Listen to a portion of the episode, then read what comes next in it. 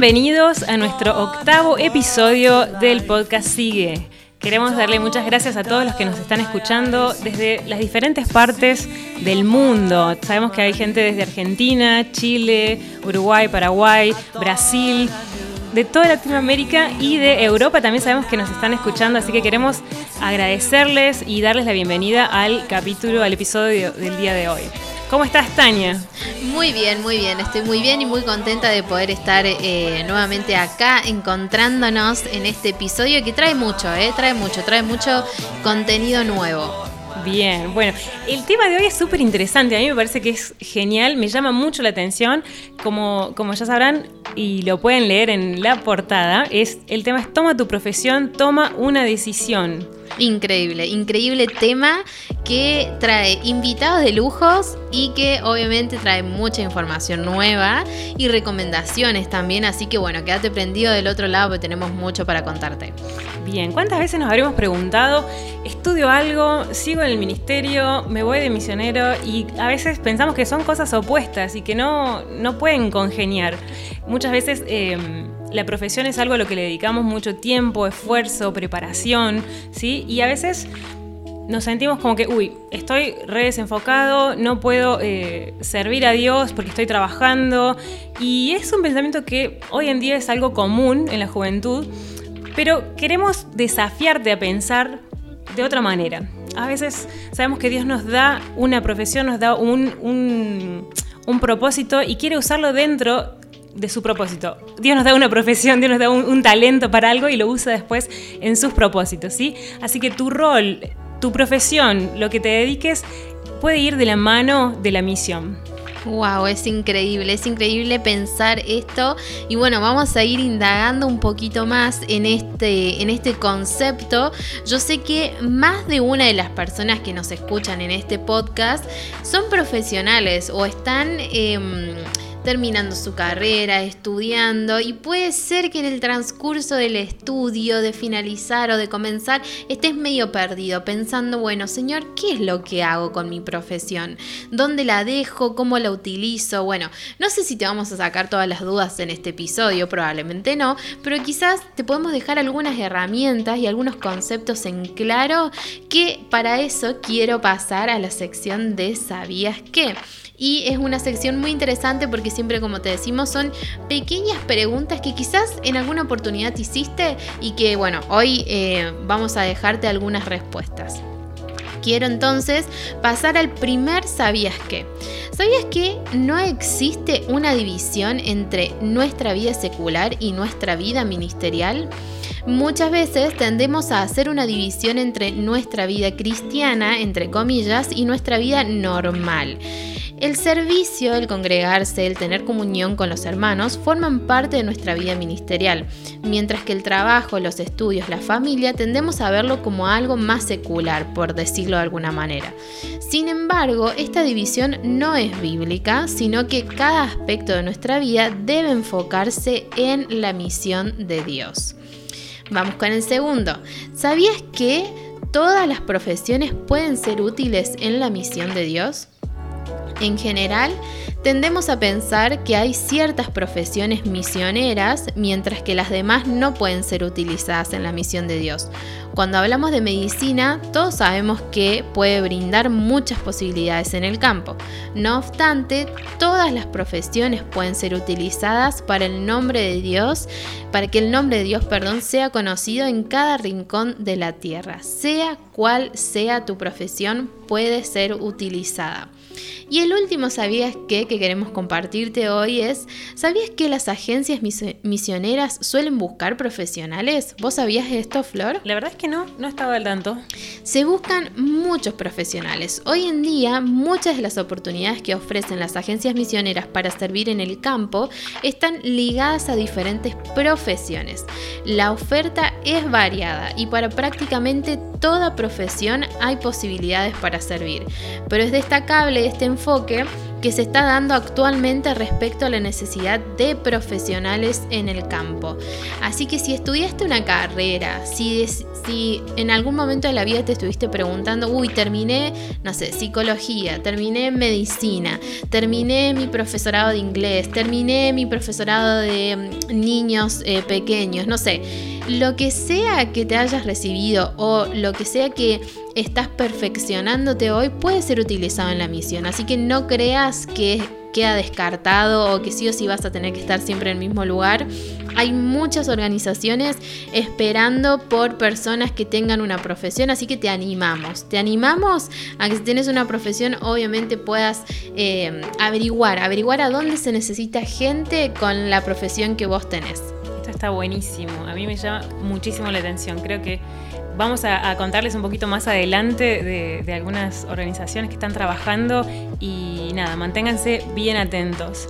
Y mm, bueno, ahora vamos a escucharlo a Manuel de, Movida, que está trabajando en Paraguay. Vamos a escuchar un poco de, cómo está, eh, están trabajando allá. Hola, hola, hola Tati, hola Flor y un saludo a todos los que nos escuchan. Es un gusto compartir con ustedes una nueva edición de este podcast. Y bueno, quiero comentarles un poco acerca de lo que Dios está haciendo aquí en Paraguay. Como todo el mundo, estamos en, en una especie de cuarentena, aunque ya no tan estricta como al principio, cuando arrancó todo. Pero sí estamos con lo mismo. Y, y como todos también arrancando reuniones online nos juntamos con los chicos cada 15 días a poder, poder compartir un poco de la palabra, escuchar sobre misioneros en el campo, ministerios que trabajan de forma local o internacional y sumarnos un poco, ese es el propósito con esto, sumarnos un poco a lo que Dios está haciendo.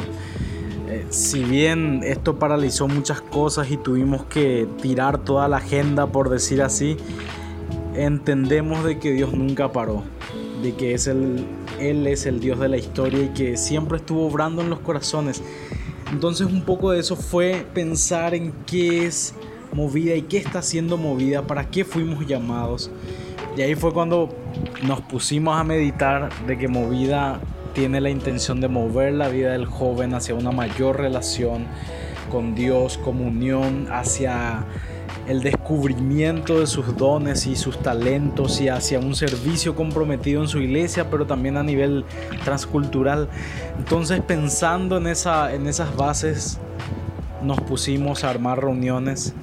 No queríamos hacer las cosas por hacer nada más porque ya era como la moda, sino tratamos de apuntar a lo que Dios nos llamó a hacer, que es mover la vida de los jóvenes, impactar sus vidas. Y Dios ya está obrando en sus corazones. Entonces era simplemente sumarnos a eso. Hicimos otras cosas. Hicimos, gracias a Dios, el post-cima de manera ya online, que fue un boom, que muchos después de eso eh, quisieron sumarse al equipo. Hemos grabado devocionales que lo vamos a ir subiendo en las redes. Y, y se vienen más desafíos, grandes desafíos por delante entre ellos lo del CIMA 2021, el CIMA Internacional 2021. Entonces hay mucho de mucho que contar, mucho de lo que Dios está haciendo.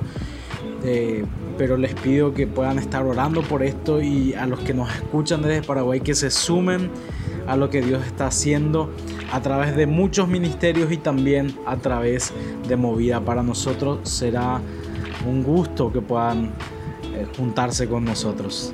Y nada, saludos y que Dios les siga sosteniendo a todos. Un abrazo. Bueno, muchísimas gracias a Manu de Paraguay. Qué lindo saber que a pesar de que estemos en pandemia, en cuarentena, podemos seguir siendo colaboradores de la misión de Dios en donde estamos. Y no solamente en persona, sino a través, a través de los medios digitales, podemos seguir siendo parte. Sí, así es, qué lindo, qué lindo escucharlo, Manu. Te mandamos un abrazo grande, Manu, a vos y a todo el equipo. Y bueno, vamos a ir a un bloque musical ahora para poder, eh, siempre digo en esta parte cuando vamos a un bloque musical que vamos a tomarnos unos minutos para procesar todo lo que escuchamos, todas las respuestas de lo sabías que y bueno, reflexionar un poquito, así que te dejamos una canción entonces. Confiaré en ti de Majo Solís.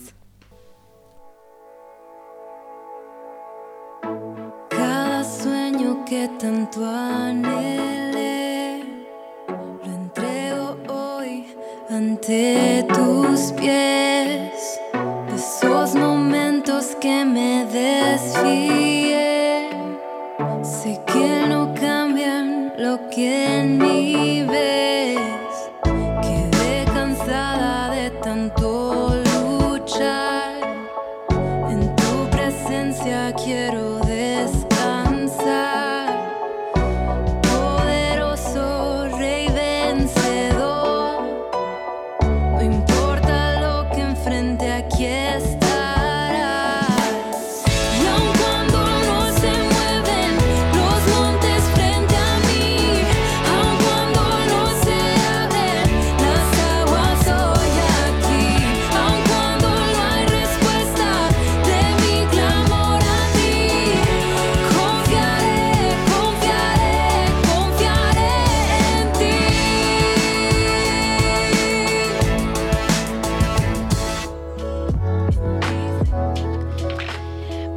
Así pasaba entonces Majo Solís con este tema Confiaré en ti. Puedes escucharlo obviamente completo si querés en otro momento. Nosotros te, te lo pasamos unos minutitos nomás por si no lo conocías. Y te quiero dejar una recomendación que tiene mucho que ver con lo que estamos hablando hoy. Y se trata de una organización que se llama Múdate. Múdate se trata de seguir el ejemplo de Jesús em, que dejó el cielo y vino a vivir entre nosotros y como nosotros, como dice Juan 1.14, mudándose literalmente en el vecindario. Me encanta cómo lo describen a la organización. Múdate es un movimiento orgánico de cristianos que buscan compartir de Jesús y su amor para los pobres y no alcanzados, mudándose a vivir al vecindario para llevar la luz del Evangelio a través de la oración y acción. Múdate es ir a lugares donde pocos quieren ir, vivir ahí y orar para ver qué es lo que Dios ya está haciendo y pedirle que nos guíe en cómo podemos sumarnos a ello de una forma tangible. Hacer múdate nos desafía cada día al, ver a Dios obrando en nuestro vecindario. Quieren ver discípulos de Cristo viviendo en los lugares más estigmatizados, haciendo discípulos de Cristo que den fruto. Uno a uno la comunidad va a ser transformada, es lo que Múdate hace. Entonces, eh, no sé si te entendió, ¿vos entendiste, Flor? Sí, tienen una visión hermosa que es involucrarse, meterse a donde está la necesidad, mudarte y, y servir ahí. Exactamente.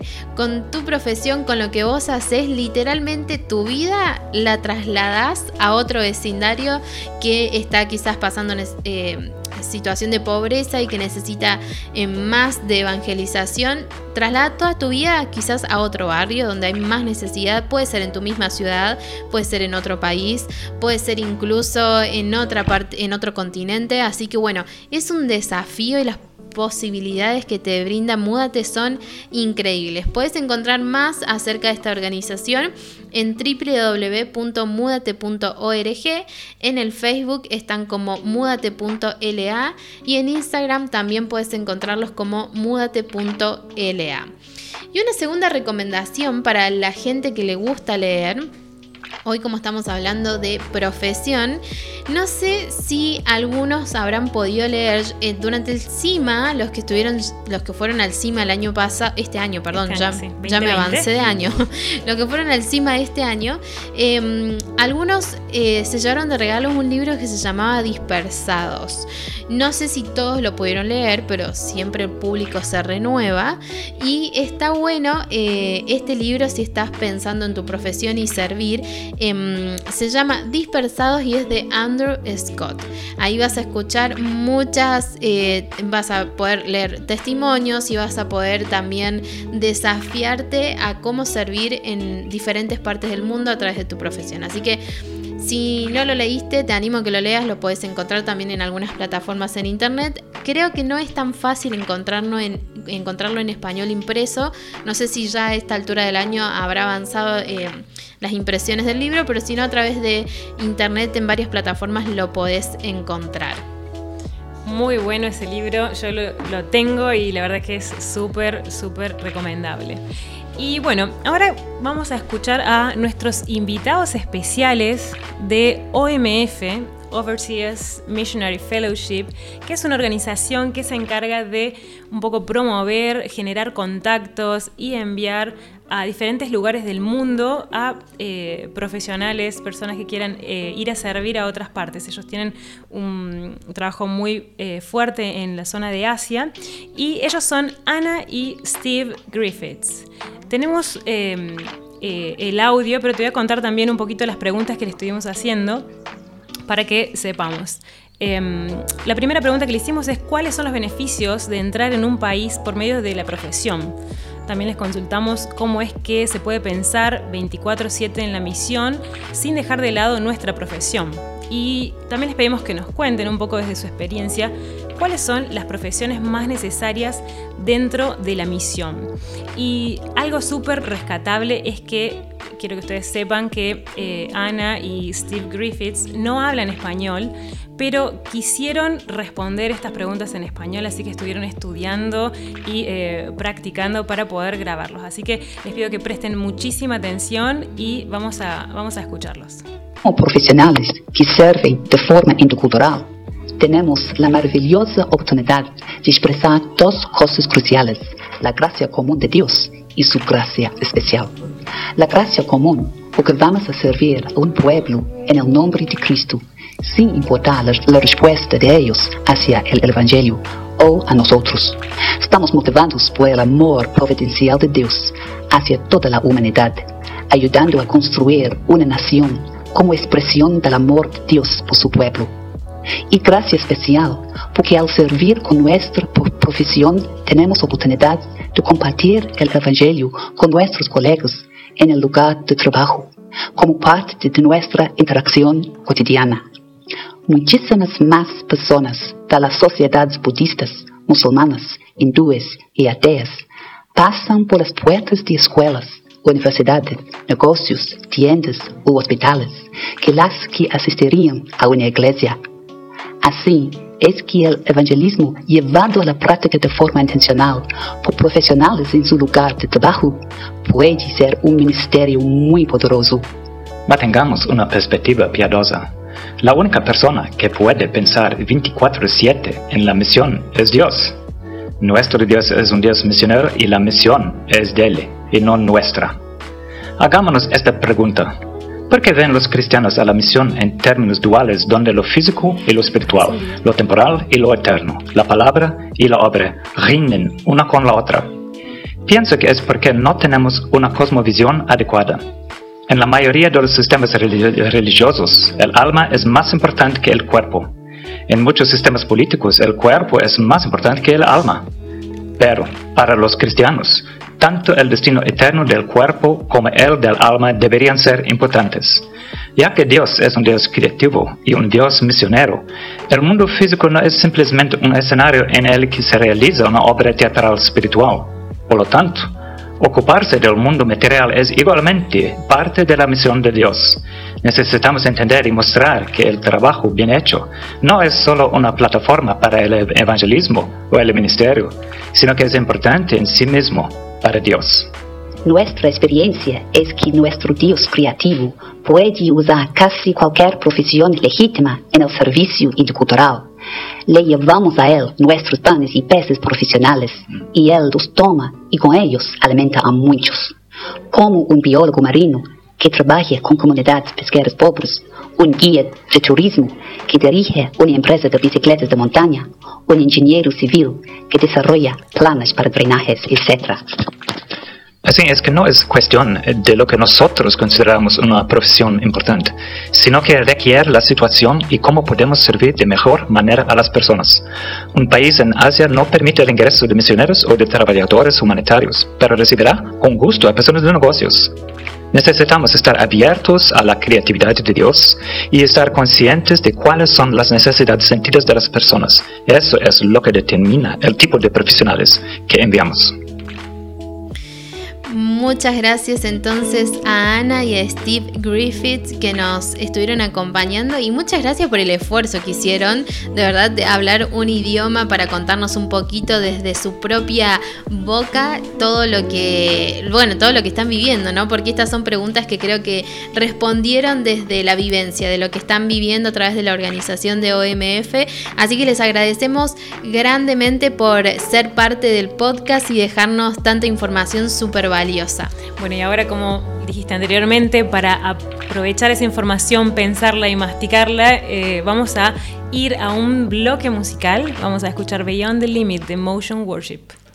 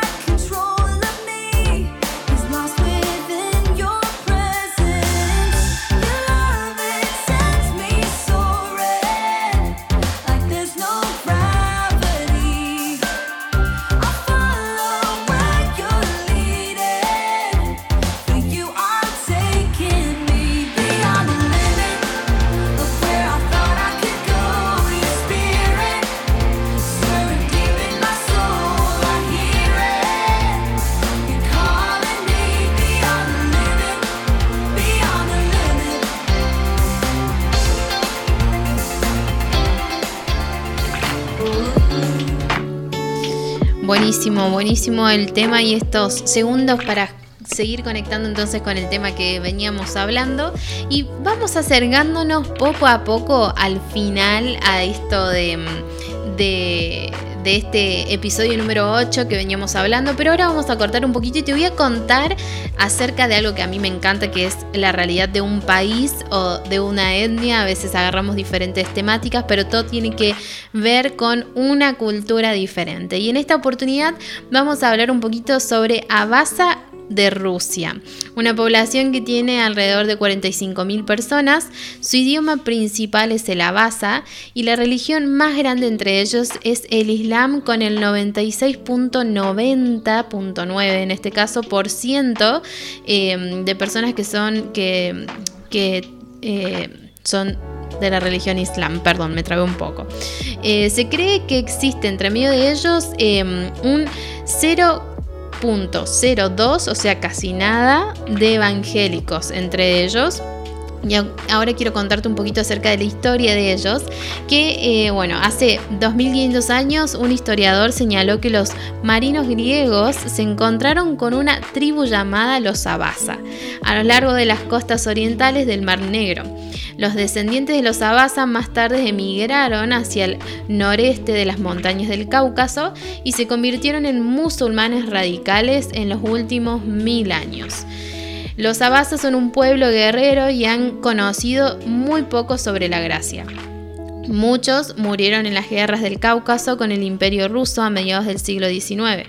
Los Abasa viven ahora en al menos 14 diferentes ciudades y sus pueblos principalmente se encuentran en las regiones montañosas de Kerachay, Cherkesia, en el sur de Rusia.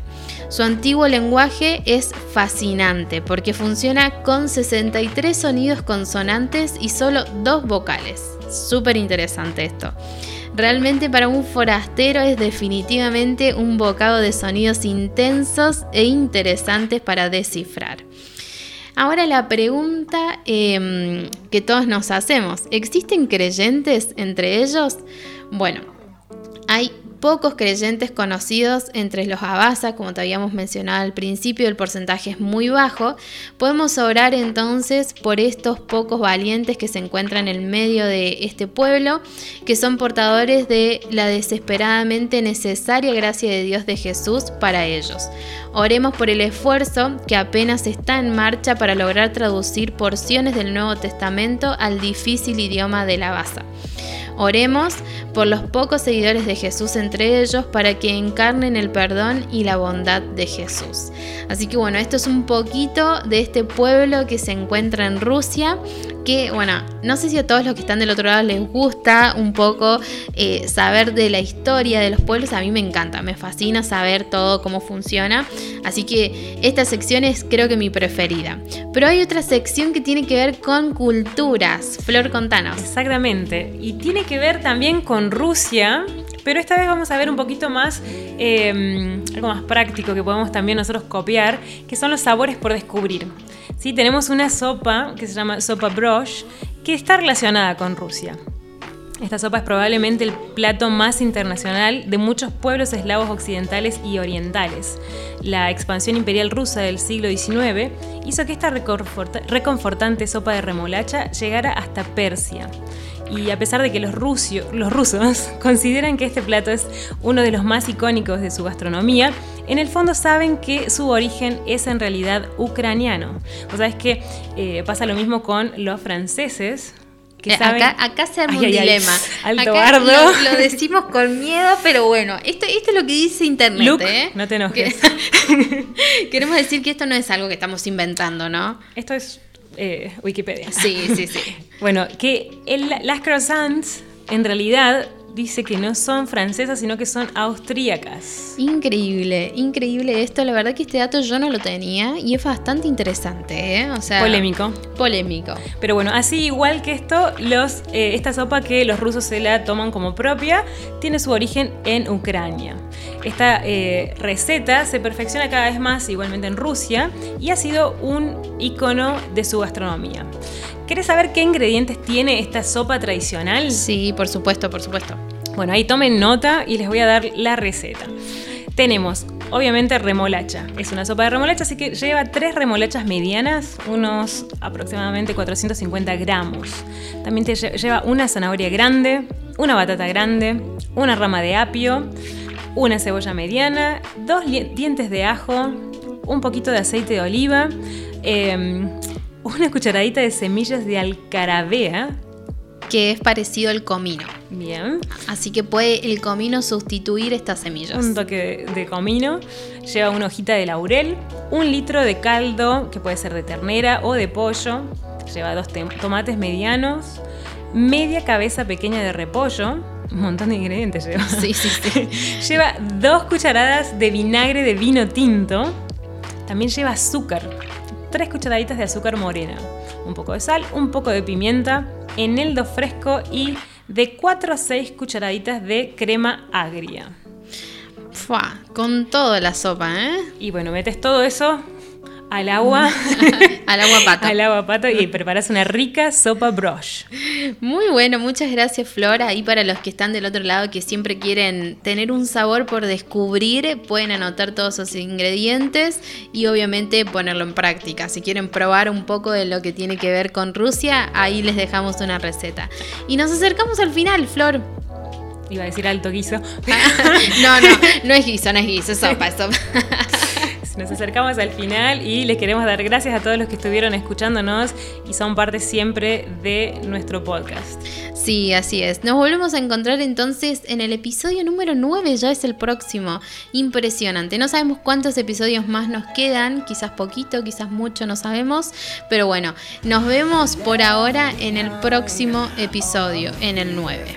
Hasta pronto. I walked in vain.